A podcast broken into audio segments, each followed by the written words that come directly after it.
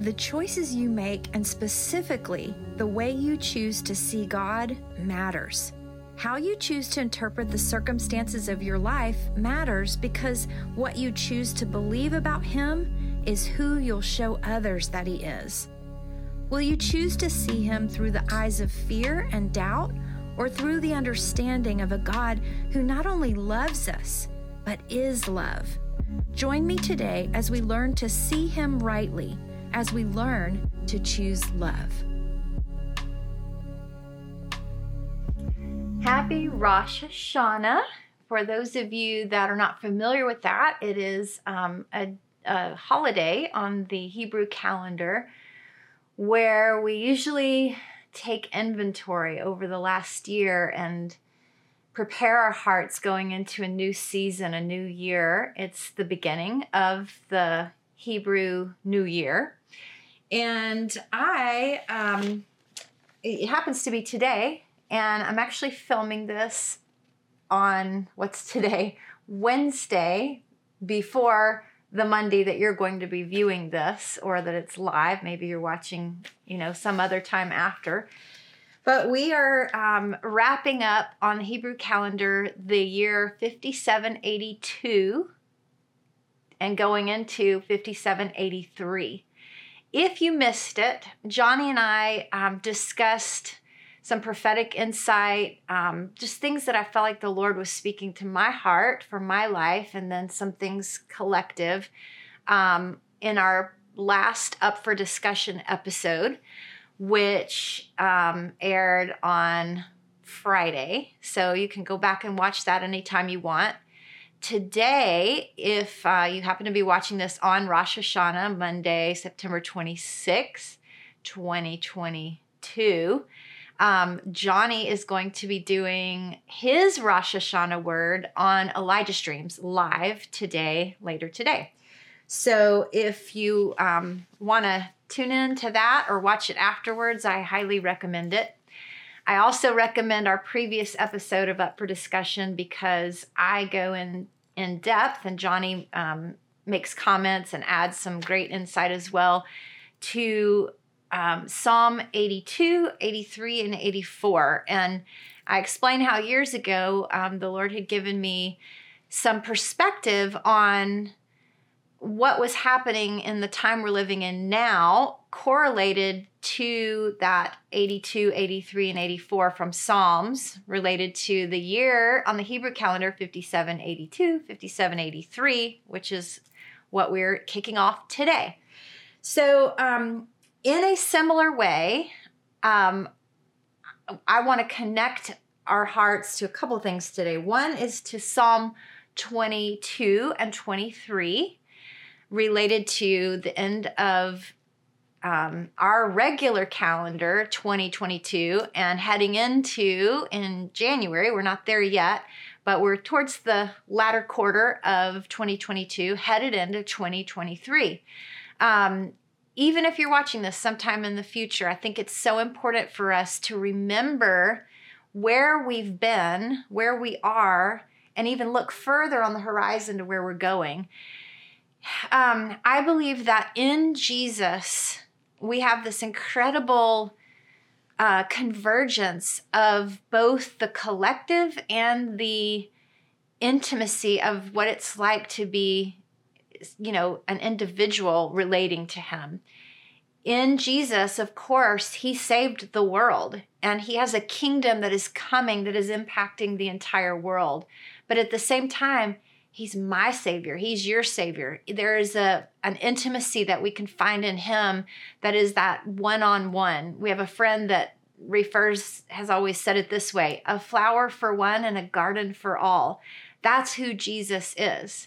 He um, he is he is a part of your individual story and your journey and your process while at the same time he is the biggest context of all for the story that the father is telling himself so it all converges in him and um, then i'm going to switch gears it'll it'll work alongside of this, but I'm going to switch gears and talk about some of my um, favorite things that I wrote down from a recent sermon that Bill Johnson did. And um, I'll introduce that here in just a moment. But Psalm 22, this is the year that we are closing and we're headed into a new season. It's time, um, it's a time of year where you begin to hopefully connect with the Lord for yourself in a way to say, okay, what have I been learning? And I want to be intentional with those things and I want to build on them in this next season. And Psalm 22 is one of my favorites because it just it goes to the heart of the core question that we all have that Jesus himself had. It's in this scripture that I feel like the most connected to Jesus. Like I like like I know he relates to us. Um and this happens to be the chapter that Jesus quotes when he is on the cross and he is being crucified. And literally he he obviously had memorized this psalm and we know that he did memorize a lot of scripture. There was a lot of um, teaching that he did in the temple and in synagogues and um, he would open the scroll and read and blow their minds you know how could somebody this young who's not a scribe or pharisee or you know priest how could he know so much? How could he have so much wisdom about scripture? And um, so we know that he feasted on the word. Um, all he had at the time was the Torah, which um, Psalms is a part of.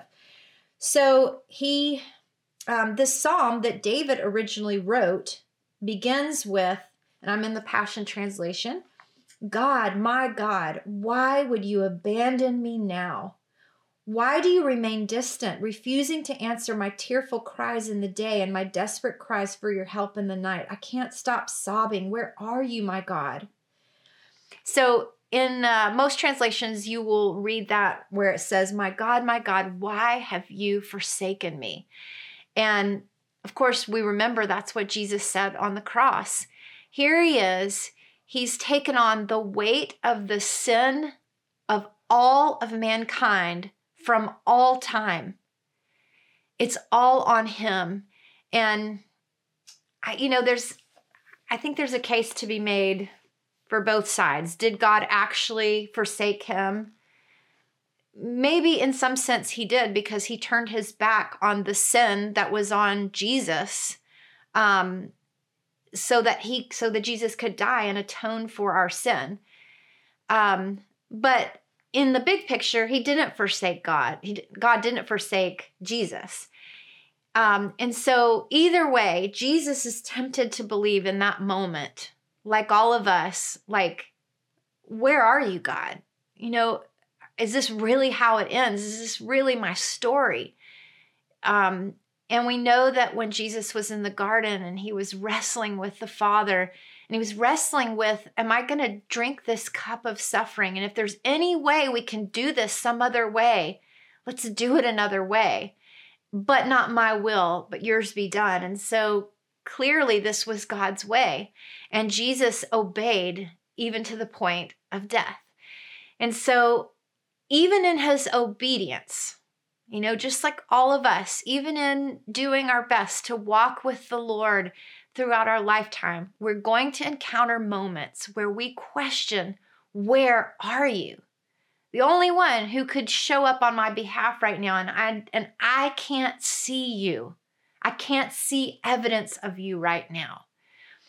Um, and this is a very prophetic chapter about the life of Jesus, really, because it goes on to describe the whole scene of his suffering and his crucifixion, but in a little bit of a cryptic way. And it, it literally says in verse 16, they have pierced my hands and my feet. Um, you know, that's that is the crucifixion. Um, it goes on to verse 22 and and this translation connects it to the resurrection. It's kind of like a prophetic picture of his suffering, his crucifixion, his death, and then his resurrection. Verse 22 I will declare your name before all my brothers and praise you in the midst of the congregation. Um, and then verse 24 For he has not despised my cries of deep despair. He's my first responder to my sufferings. And when I was in pain, he was there all the time and heard the cries of the afflicted. You're the reason for my praise. It comes from you and goes to you. I will keep my promise to praise you before all who fear you. Um, verse 27 From the four corners of the earth, the peoples of the world will remember and return to Yahweh. Every nation will come and worship him. For Yahweh is King of all, who takes charge of all the nations. The wealthy of this world will feast in fellowship with him, right alongside the humble of heart, bowing down to the dust, forsaking their own souls. They will all come and worship this worthy king. His spiritual seed shall serve him. Future generations will hear from us about the wonders of the victorious Lord. His generation yet to be born will glorify him, and they will all declare it is finished. So, what did we hear Christ say on the cross? He literally said, with his last breath, It is finished.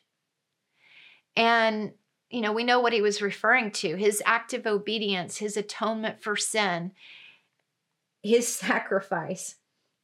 And so I believe the fact that he quotes the very first line of Psalm 22 and the last line of Psalm 22, he is referring to the entire um, chapter. It just, you know, he's not going to quote the whole thing as he's there dying on the cross, but that's what he was, that's where his spirit was, was clinging to truth when he was going through um, the worst thing that anyone could ever go through. And so there's some some truths in here that I believe that reflect things God has been speaking and doing in our midst over this last year. And of course, we're finishing out 2022, so we're still in in a lot of aspects of it. But here's the main thing that I want to highlight from Psalm 22. In verse 3, after Jesus has said, God, my God, why have you forsaken me? He says, Yet I know. Yet I know that you are most holy. You are God enthroned, the praise of Israel. Our fathers' faith was in you. Through the generations, they trusted in you, and you came through. This is so powerful. This is you know, this is one of those moments where you give yourself you parent yourself and you you remind yourself of the truth. And i believe that's what jesus was doing. He was wrestling a little bit out loud and probably a lot internally in this moment when he is going through this active obedience and he's he's he's questioning god why have you forsaken me? Like i don't feel you right now. I'm i'm doing what i'm supposed to be doing but where are you? I can't feel you. And um you know, an, another aspect of that could also be because I don't want to pretend to know exactly what Jesus was thinking in that moment. So I'm guessing, but an aspect of that could also be him um, wondering, like like we do, um, you know, why have you forsaken me? Like have he he's taken on all of our sin. All right, sorry, I lost my train of thought for a second. I got it back. He's taken on all of our sin. And where does our sin lead us? And I think that's could be why his heart went there.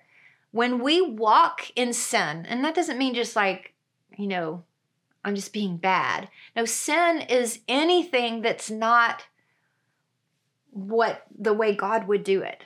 And guess what? We all miss it. Some of us miss it intentionally because we'd rather do it our way and we don't stop and ask God his way or we don't like his way. We would rather do it another way. But um, here Jesus is doing it the Father's way, but yet he's got all of our sin on him. And I believe that it, it stirred up in him where our sin leaves us, which is feeling disconnection from God. That's where sin takes us. It it it leaves us feeling disconnected from God. And yet we know somewhere else I think in Psalm David says, "Where can I go from your presence if I make my bed in hell?" Like if I make the worst choices of all, you're there. But here's the difference. When when we walk in sin, we can't feel connected to the Father. And we were created to live in His presence. We were created to thrive on that connection to Him. And when we don't feel and experience that constant connection to Him, everything in our world is wrong. It feels wrong. It goes wrong. Things don't. They're they're, they're not. Not that they're, they're more difficult than they should be you you're to go through hard things no matter if you're obeying God and doing it his way or not. But you want to know that the hard things you're going through aren't because you've done something and there's sin in your life that has made you feel disconnected from God. I, I literally can't think of anything worse. Like that is so my my lifeline. I, I don't know how to function without him.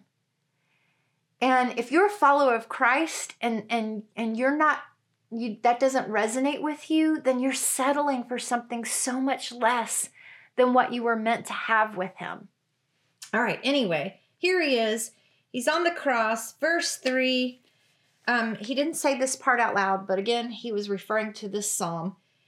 Verse 3 Yet I know, yet I know. So I believe this has been a season and it's not too late. If you haven't really gotten this um, well rehearsed, well rehearsed over and over again in your relationship with God and in your, your journey here on earth, well rehearsed, always coming back to, yet I know, yet I know, yet I know. I mean, to get through a day, we probably need to say that like so many times because lies are constantly coming at us. Um, my sister Missy says it this way the enemy is always soliciting you, always soliciting you, trying to sell you something.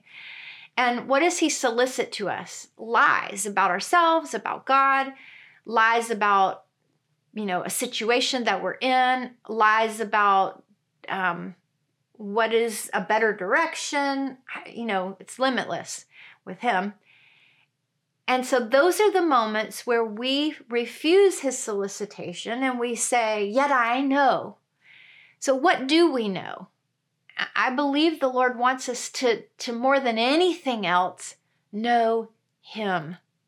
What is his character? What is his nature? And guess what? You can't know, I mean, really know his character and his nature until you get into the word for yourself. When you feast on on these stories and these, especially the life of Christ, who he was, how he showed us what our Father is like. I mean, the God of the universe came as a man, lived here. Like I've been to Israel, I've walked places he walked. I looked at horizons that he looked at daily. Um, I experienced the climate and the the the feel that that he did. Like he was a real man. I think it's so easy for us to as christians just kind of toss everything into the spirit realm. No but he was here in this realm in the flesh. And you know jesus lost my train of thought again. Um jesus was real and he struggled and how did he get through it? You know we we to know the father is to know the son. To know the son is to know the father. Jesus showed us who our father is and his true heart. And until you get into the word and you see how jesus struggled like any of us but how he chose moment after moment after moment to defer to the truth the truth that the Father was speaking to his heart moment by moment, obeying him, having uh, being empowered by the Holy Spirit, and letting the Holy Spirit flow through him so that he could display what the Father was like.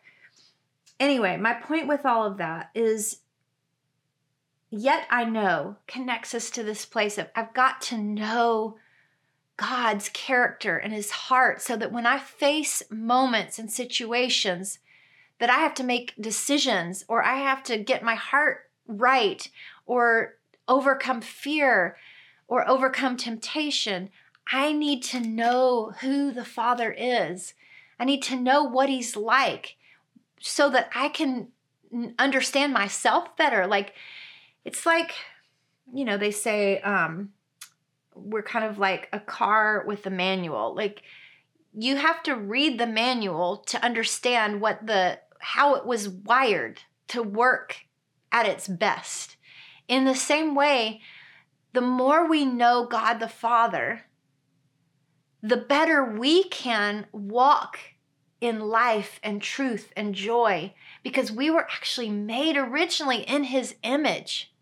And the more we walk in what Jesus walked in, the more fulfilled we will be in life, the more fruitful we will be in life. We'll be able to like step into our purpose and our destiny and actually enjoy it because we'll be functioning the way our creator originally intended us to function.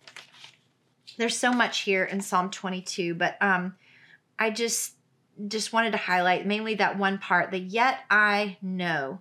I believe the year that we're finishing up, um, it's it's critical, it's important that we make sure.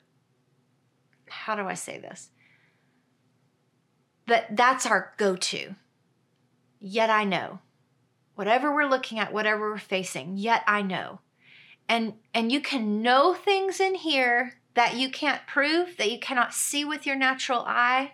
And we've had to do that over the last several years. We've had to contend for and believe things um, that we had no proof for. That that we had to go to a higher source than the natural realm there is a higher source than the natural realm. The spirit realm is more real than this concrete natural realm that our bodies exist in. And um, there's a there's a time where you you begin to believe that more than you doubt it, and it causes you to walk differently in life. Um, yeah. All right. So Again, I think 2022, the year 2022, will land in a place that Psalm 22 lands. It says, first of all, in verse 28, again, Yahweh is king of all who takes charge of all the nations. I believe this is a year where we are seeing and will see even more before the end of the year is up that he truly is in charge of all the nations. He truly is. And then it goes on to say, verse 30, his spiritual seed shall serve him. This is a year where we are saying yes, whatever it needs to look like, God, for us to um, take our positions in areas of influence and serve and love in such a way that many will know who he is and what he's like instead of our broken systems of culture that perpetuate lies about who he is and what he's really like. Um, and then it goes on future generations will hear from us. We declare it. I declare it now through the end of the year. This is my declaration. Future generations will hear of us. My children's children and their children and their children. And as long as the Lord tarries, they will hear of our generation because of our radical obedience and our love affair with our God that spills over into society and literally changes the world. That's what I'm here for. And I'm not leaving until I see that, until I know that future generations will hear from us about the wonders of the victorious Lord his generation yet to be born will glorify him, and they will all declare, It is finished. There is a way that we're going to reflect, I believe, every generation more and more and more until his return the fact that it is finished. He did finish it, and his completed work and the authority that he therefore gave us to be able to walk in and trample evil and the works of the enemy is going to be seen in us and through us. We will, through our very lives, declare what he declared on the cross it is finished. What's interesting is that when he said that, remember, he said, into your hands I commit my spirit. He was speaking to the Father on the cross. So he, in the midst of feeling forsaken by the Father, like, like, where are you? I cannot find you here in this, in this experience in my death. I cannot find you. I just can't think of it. I mean, of all the times you want to know his presence is in your final breath, right? He didn't. And yet, even in that place, when he said, It is finished, he said, Into your hands. The Father, who I'm not even sure of right now, I am surrendering myself to. That was um, my primary word in Up for Discussion, where I shared out of um, Psalm 82, 83, and 84. I talked about, now I'm just going to give a brief overview of it. I talked in depth about this idea of surrender, and I believe that is another word for us. I know it's for me at least. Going through the end of this year into the new year is surrender, but it's not in the typical way. You usually think of surrendering like, oh, just going to kind of give up, let go, which there's there's beauty in that. There's there's you know, importance in letting go. But I believe there's a level of surrender where we know we're surrendering towards something and specifically towards Him, His character, and His nature. So, you know, we're not surrendering because we just got to give up and, you know, just let God have His way. That just seems so passive to me. This is a surrender, I believe, that, that we are we are being invited into as we're closing out this year. It's a surrender towards who we know Him to be. It's saying, I let go because I'd rather it be your way because you and your way, I know is so much better. I know your goodness. I know your heart towards us. I know your ways and what I know of you and who I know you to be is worthy to be surrendered to. So let's do it your way instead of my way or natural wisdom or the way the world has been doing it. I believe we're in a time collectively where we are about to surrender to the kingdom in a way that few past generations have not yet. I'm not saying it's going to be perfection here on earth all of a sudden. Clearly, we've got a lot that has to happen between now and Christ's return. But I am saying the king and his kingdom are only advancing. So the kingdom of God is coming in an ever increasing way to the earth. That means things here are going to start looking more and more like heaven. At least in in where it's allowed, where we partner with it. And um, so I believe there's a collective surrender right now. There's a, a desire for righteousness. I've spoken into that before. That's going to be sweeping the earth. People are just going to want to be good. They're going to want to do good.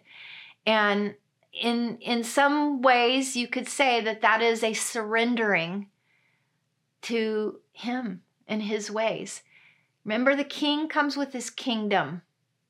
And so as people grow in interest and desire for what they may not know is his kingdom, but we know as his kingdom, his righteous ways of doing things, as they start desiring that and wanting that, we wanting governments that aren't corrupt, wanting economic systems that aren't rooted in greed, wanting our families to feel whole and normal and not so perverted and broken in so many ways, etc. All these areas of culture.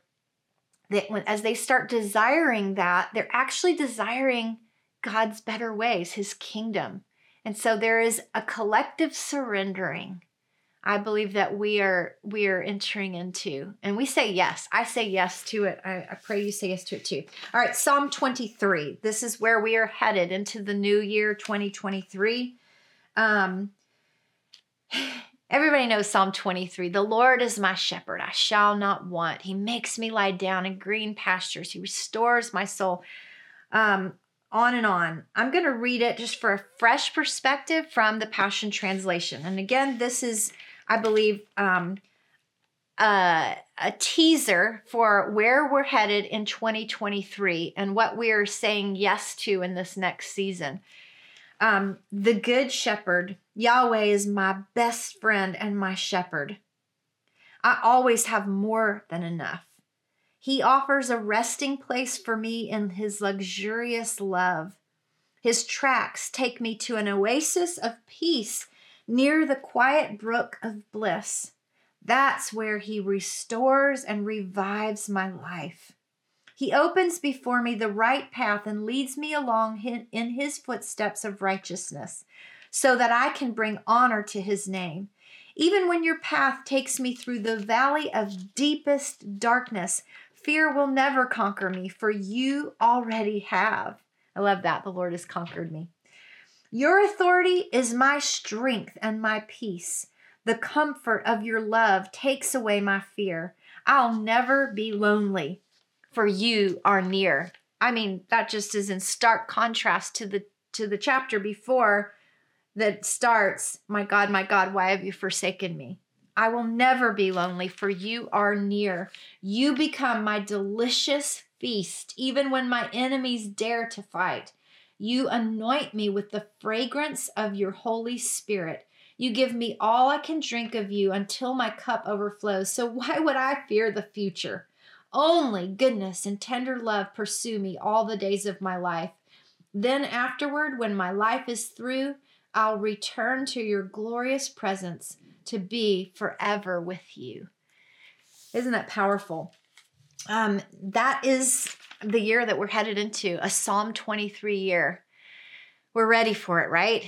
And I believe we have um, some stormy waters to cross between now and the end of the year.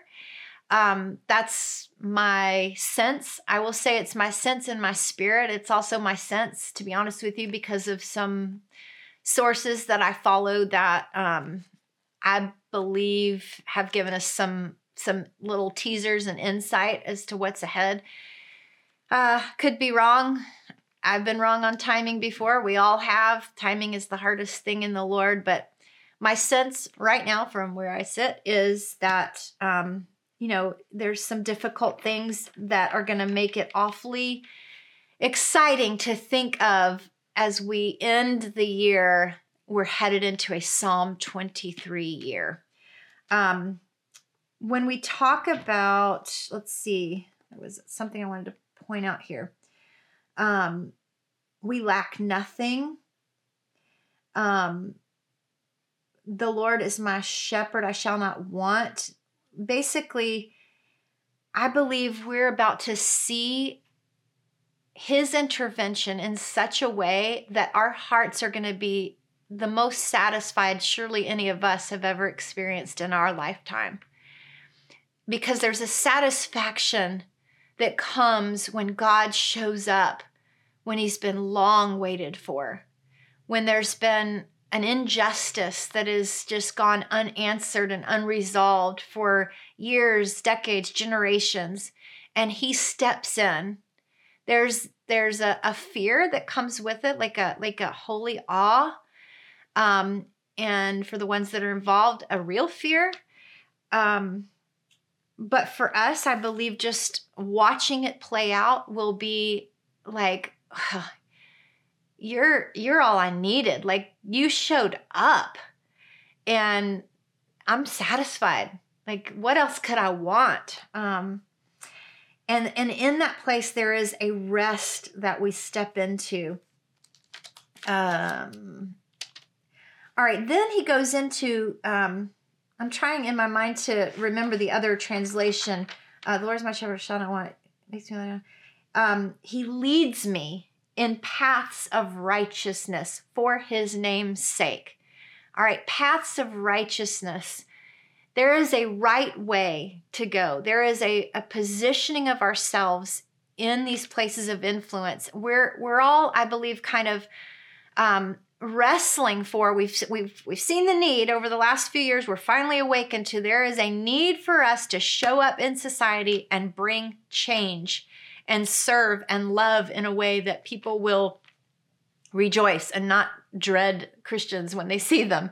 Um, where where love looks practically like something in each area of culture. So we're we're we're all like, yes, we need to show up. We're awakened to the need for it. But now how do I show up? What's my part? What's my role? What, what is my purpose? And it's it's an important question to wrestle with as long as it takes until you know that at least for now you're where he wants you to carry the influence that he's given you to carry. Where is your light supposed to shine? And I just believe this is a declaration over us for the year um, that we will um, he will lead us in the paths of righteousness for his name's sake, so that his name, so that he will be known through us. Um, and then your rod and your staff comfort me.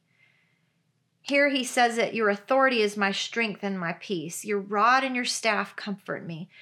Um, I believe that that you know there is a level of correction that we're obviously going through as nations as as humanity right now. There is a level of severe correction. We are experiencing um, the rod and the staff. And you know that was for the sheep's protection but it was also to deal with the enemy that would come after the sheep and to rescue the sheep from the enemy. These were important tools for a shepherd, a rod and a staff. And I believe we're going to see the, the evidence of our Father's rod and staff on our behalf against evil and against things that we have needed rescuing from. Um, this, you prepare a table before me in the presence of my enemies. I just love the truth and the layers of truth that are in that. I think one of the layers is this idea of us um, feasting on who God is, what He's really like, while the enemy watches. I believe that that we are the Lord on our behalf is pushing the enemy and evil back for at least a season so that the kingdom of God can advance in greater ways. Um, but they're still there. And we're going to be more aware than ever because because of the reveal that I believe is happening and is going to be happening, we're going to be more aware than ever of the presence of evil. So, can you feast on him, on the goodness of God, on on who he is and how he is, knowing that evil is watching. And that's something he's going to teach us how to do, I believe, in this next year. Um, so, all right. Um, I think that's all I want to say into that. I'm going to switch gears. Um, you know, Psalm 22, as I was just saying, is is this moment where we see um, we see the vulnerability of Christ. And that, in a strange way, as I was saying, gives me comfort because I think we can all relate to that vulnerability. We can all relate to those questions and those doubts. The sermon that Bill Johnson um, preached, that I took uh, a lot of notes, I just just pulled out a bunch of quotes from him on, was the sermon that he did recently called Breaking the Bread of My Soul. And it was um, the first time he preached after his wife, Beni, our dear friend Beni, um, graduated to heaven. And, you know, he could have said nothing and just stood there and, I don't know, read a verse and it would have been profound. The fact that he even showed up and opened his mouth um, preached. I mean, it preached. I could just cry thinking about it. Um, but the things that did come out of his mouth were uh, so profound. And so I'm going to read some of these to you and just make a few comments. And I just want them to minister to your spirit. You know, maybe you've experienced extreme loss like him, um, where you are still stuck in that place where Psalm 22 starts My God, my God, why have you forsaken me? Or maybe you've moved on from areas of loss and disappointment in your life and you're in the yet I know place. You know, wherever you are, I think there is um, truth that we can um, glean from from Bill Johnson and the things that he shared in, in this this incredible moment that he allowed us the privilege of seeing into his soul in in uh, this message, breaking the bread of my soul. If you have not seen the message, you may want to go to. Um, I'm sure it's on Bethel TV, but I believe it's also on YouTube. Um, just you know, look up Bill Johnson, "Breaking the Bread of My Soul." We happen to um, have also heard Bill give a sermon similar to this. Um, the the first time he spoke, it was the day after his father died.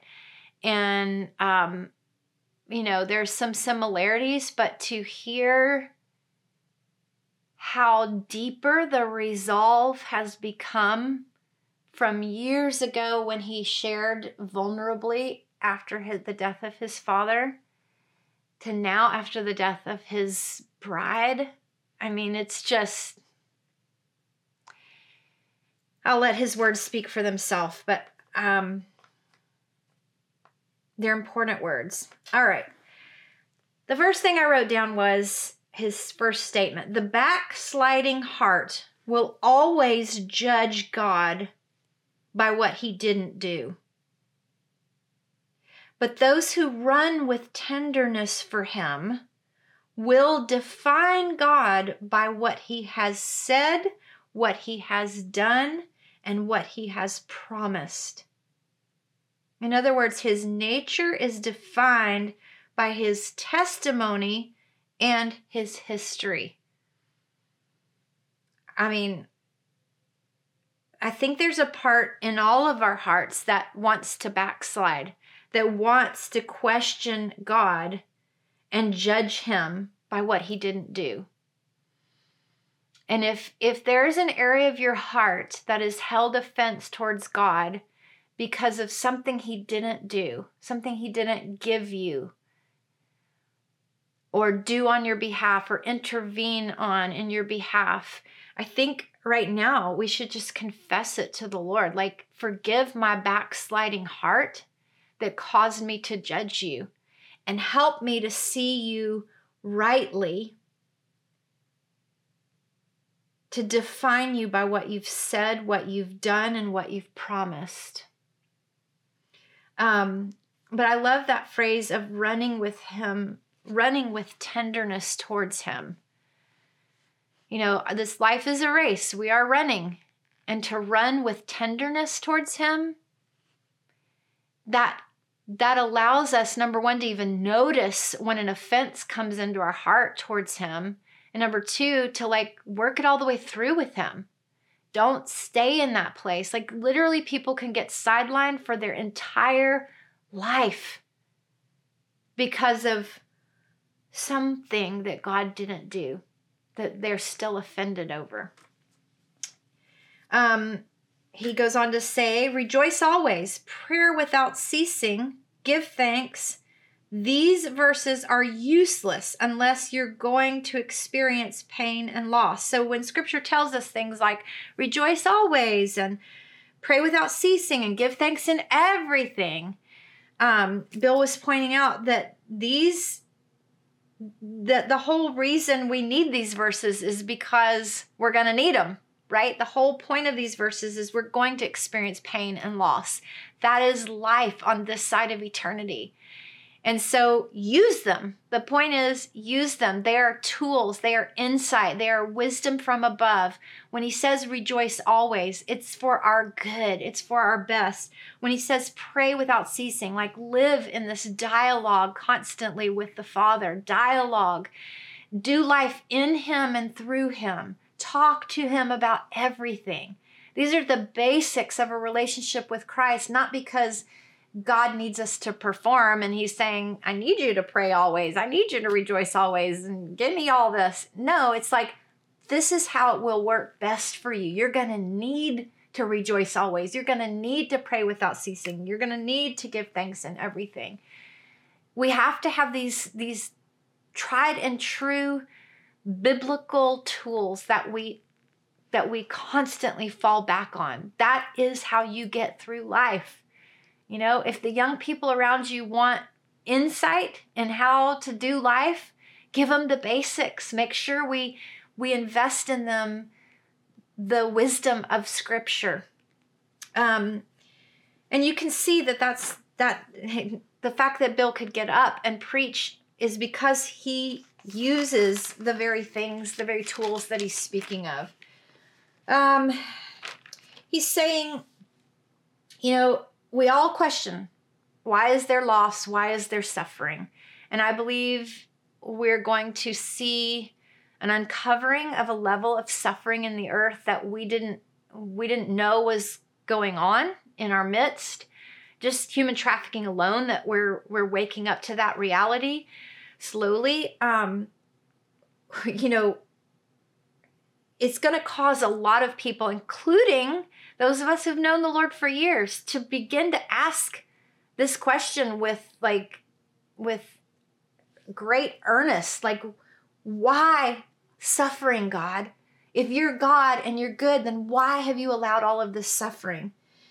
And Bill speaks into that. Um, he says, That's the mystery we have the privilege of carrying. I mean, the fact that he sees it as a privilege of carrying, thank you, Bill. I, I needed to be reminded of that. It is a privilege to carry that mystery. In any relationship with somebody that you're close to and you're intimate with, there's there's there is mystery. You don't ever like know everything. And um I don't mean that like like hide things from people in your marriage or whatever. I don't, I don't mean it that way, but the mystery is a privilege to carry. The re- the level of revelation, this is all quotes from Bill. The level of revelation will always be equal to the level of mystery you're willing to live with.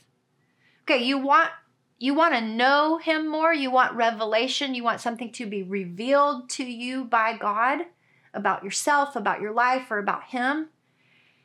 The level of getting more of understanding and revelation will be equal to the level of mystery that you're willing to live with. In other words, unanswered questions like, why did you allow that? Why let it go on this long? Why not step in? Why my wife dying of cancer, right? So there is so much mystery that contains a place of an opportunity for trust, and that trust translates to revelation, to knowing more of Him and what He's like. It seems contradiction, but it's not. Um, he says, Your inability to live with mystery is your resistance to childlikeness. And childlikeness is what gives us access to dimensions and realms of the kingdom that you can't get any other way. So we want insight from the spirit realm. We want to understand things that we can't understand on our own. It comes through childlikeness. And childlikeness means you're willing to live with mystery. Kids do it effortless, effortlessly, right? They enjoy the sun and the ocean and, and flowers and everything. They enjoy everything when they don't understand how it works. They still enjoy it. And that's because of their childlikeness. So there is a childlikeness in us that is required in order to access the dimensions and realms of the kingdom that we cannot get any other way. So, our inability to live with mystery is our resistance to childlikeness. So again, I just want to just just speak into this like pause and say, "Okay, Lord, we give you permission to restore back to us childlikeness. If there's anything in me that is resistant to childlikeness, would you please remove it?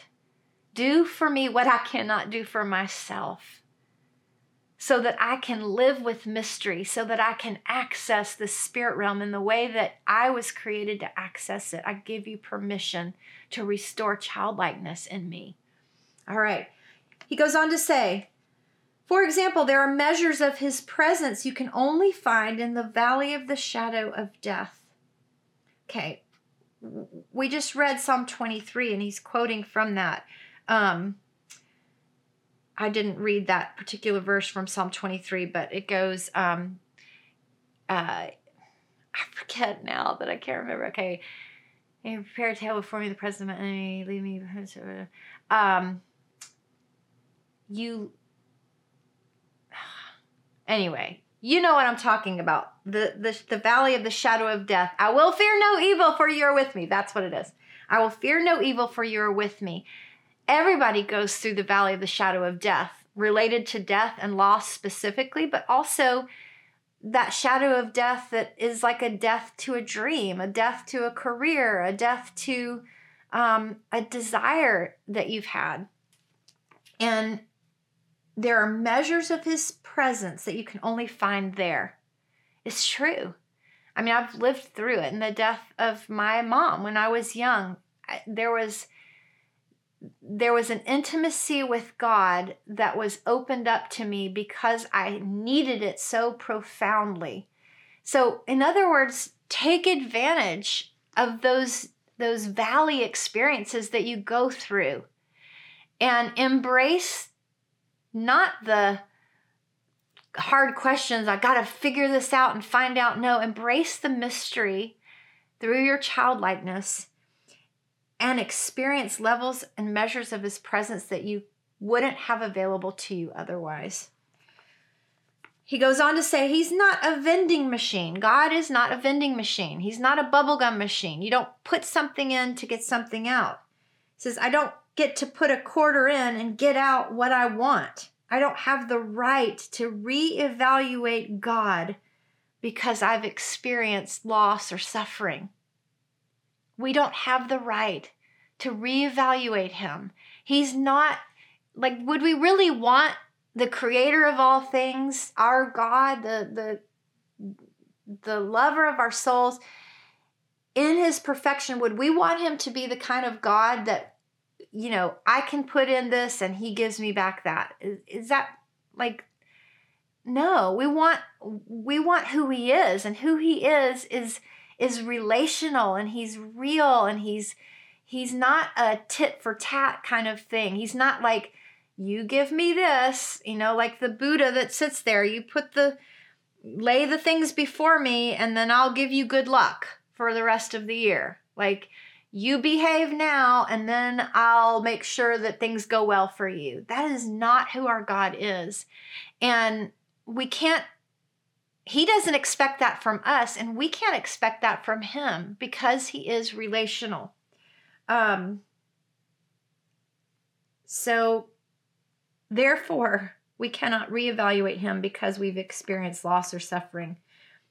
We have to land in that place where, yet I know, no matter what's going on around me, whether I see him or feel him right now, doesn't matter because he's not changed. He's still good. He loves me it, it's in progress, it's in process.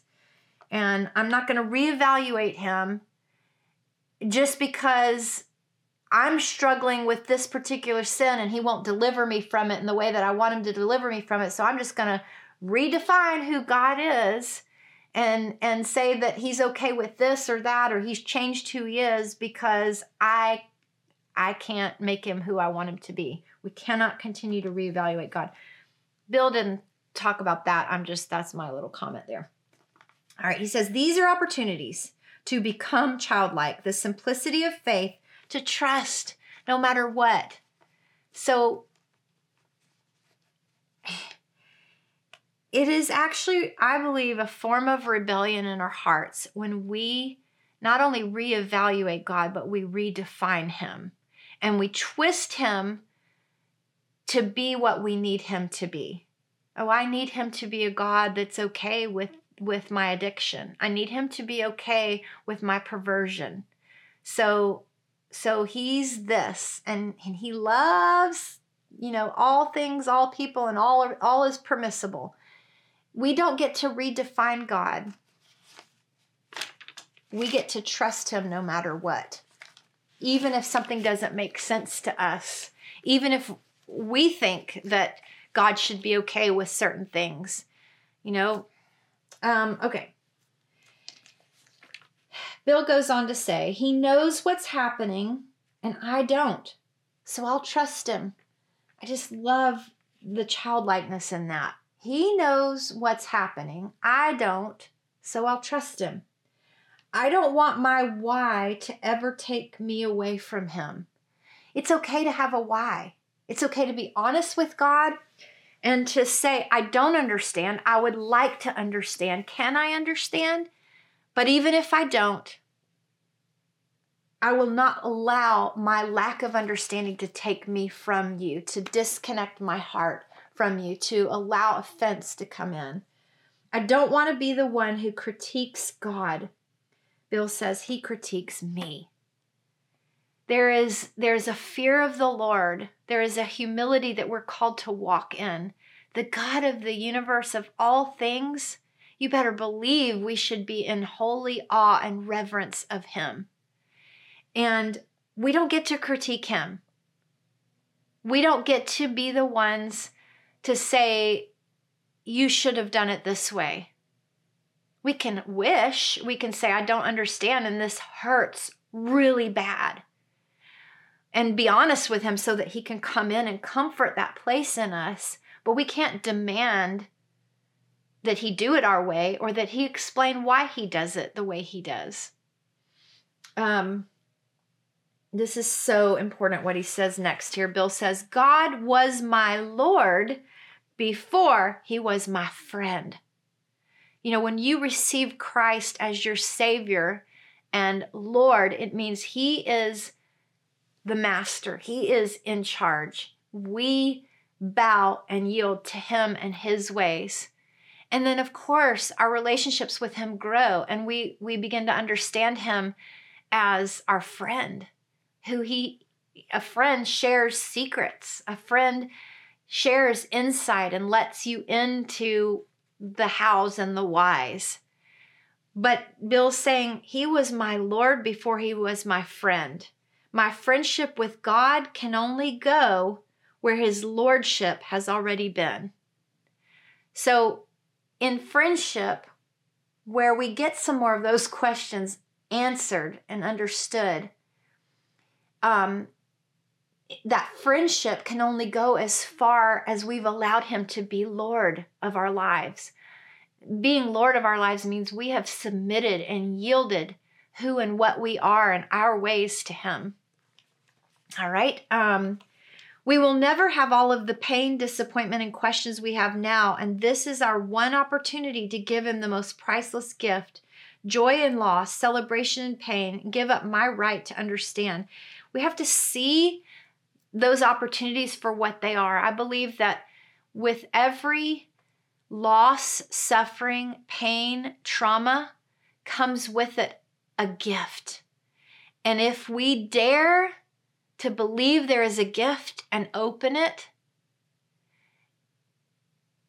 it will give us access to something we wouldn't have had access to before. And I believe that that when you grow in your maturity in your relationship with Him, what you want more than anything, the gift that you want in that moment is the ability to offer something back to Him.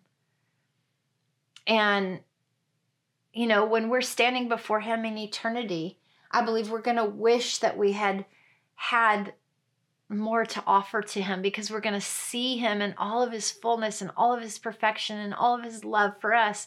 And we're going to, like, like have you ever had somebody lavish you with so much love and gifts or, or service or whatever it is that you're just like, you want to do something back for them. I believe that's where we're going to be. Like, and so these are those moments where we have these these opportunities to give back to him um, a hard yes or a hard I will celebrate in the midst of the storm, or I will trust you. I, have I've been saying this a lot lately, but I believe right now more than ever, our worship, like what we're offering up to Him that's pleasing to Him and that just touches His heart in a relational way, is our trust. Our worship right now is our trust. And trust can be through gritted teeth. It can be, I don't understand. I love Rita's song, I don't understand your ways. Oh, but I will give you my song. I will give you my my worship right now. Um, Bill says his kindness puts everything else in perspective. Lord, would you help us see and notice all the ways that you are kind? Because when we see his kindness, everything else makes sense to a degree. You know, it's like, okay, he is kind. I'm I'm I'm going to be okay. I'm going to come through this because his kindness is going to continue to overwhelm me. And uh let's see what else I wanted to I'm going to skip forward here. There's so many good ones. Um he talks about biblical mourning and and how especially if you've gone through loss and death in your life and and you're in a place of mourning, he he I mean, this is a go-to sermon because we're all going to go through, you know, death of people around us that is that is very um, difficult. And I want to challenge you to remember that sermon and go back to it. It's it's a classic for the ages. Um, it will get you through, and the truth that he expounds on about biblical mourning will will be so critical in those moments for you. Um, but I'll skip ahead to the end where he talks about um, every loss and every disappointment can become a seed that brings increase. Every loss, every disappointment can become a seed that brings increase. It's like um, corn on the cob. You've got all those kernels of corn on this one cob, and if you pick it and you eat that juicy bit of um, corn, it's gone. It's consumed and it was great while it lasted. But if you take that same um, head of corn, ear of corn, and you let it rot, dry, and harden, and you put it to seed, I mean, you can literally have um, thousands and thousands of more kernels, all from just that one one you know, it's from the scripture, John 12, 24. Unless a grain of wheat falls into the ground and dies, it remains alone. But if it dies, it produces much grain. So every loss and every disappointment in our lives can become a seed that brings increase. That's such a powerful truth for us to remember. So when you go through something difficult and hard, if you will allow its process to just play out in your life and embrace the pain, embrace the loss, embrace the disappointment, embrace the mystery of it and the lack of understanding, the questions, and trust God in the midst of it, that it actually will bring a harvest in your life and in other people's lives. It will bring increase. He says, Some people never walk it through with the Lord, and it never releases into our life what only God can do with loss, which is to bring increase and blessing. And it's true. People will go an entire lifetime having gone through one, two, three, whatever, very difficult, traumatic things, and they never walk it all the way through with God in a way where it ends up bringing increase and blessing to their life. It's it's the process of redemption. Um, let's see and he ends with Galatians 6 God is not mocked. Whatever a man sows, he will reap. We will benefit and he will be glorified. So, you know, there's so many scriptures about if you if you don't quit in due time, you will reap a harvest. Um, I just I just wanted to kind of like read that and and go there a little bit with you as we're closing out um, the year 5782, going into 5783, and as we're even going into the holidays of 2022. Um, I mean, I know it's only September, but they come fast, right? October, November, December, and then we're in January. So as we're heading into this next new year, um, we want to allow the pain and the suffering and the loss that we've experienced in recent times and the previous pain and loss and suffering that it triggers us back to. We want to we want to deal with all that and have um have grown through it. And to the point where we're we're embracing that childlikeness and we're allowing our trust to go deeper in even areas of mystery so that we can step into the that Psalm 23 you prepare a table before me in the presence of my enemies and um and we can we can walk in the purpose and the destiny in this coming year that God has for each one of us.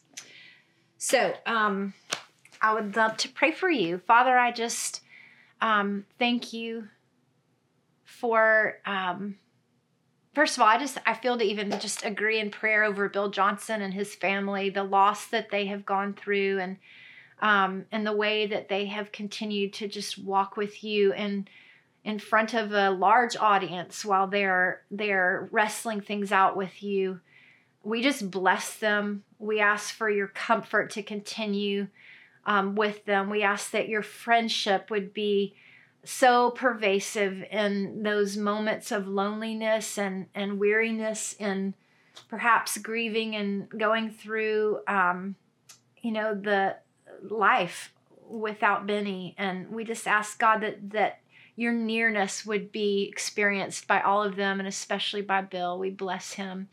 Father, we thank you for the insight that um, you're speaking to each one of our hearts as we're closing out one year and entering into another. We give you permission to to finish those things in us that need um, that need to be um, brought to their fullness, so that we can be trusted with the next and the new that you have for each one of us. So we say again and always, we love you. We thank you for your love for us. We receive your love right now. We just let your love just hit its mark in our hearts, in our minds, in the ways that we process things we've been through, in the ways that we look to our future. We let your love just come and and just saturate all the dry places, the places that have been cynical and tired and weary we let you in. Would you clean us up so that our light can shine as brightly as you intended it for to shine? We love you. We thank you for your love in Jesus' name. Amen. I'll see you next week on Choose Love.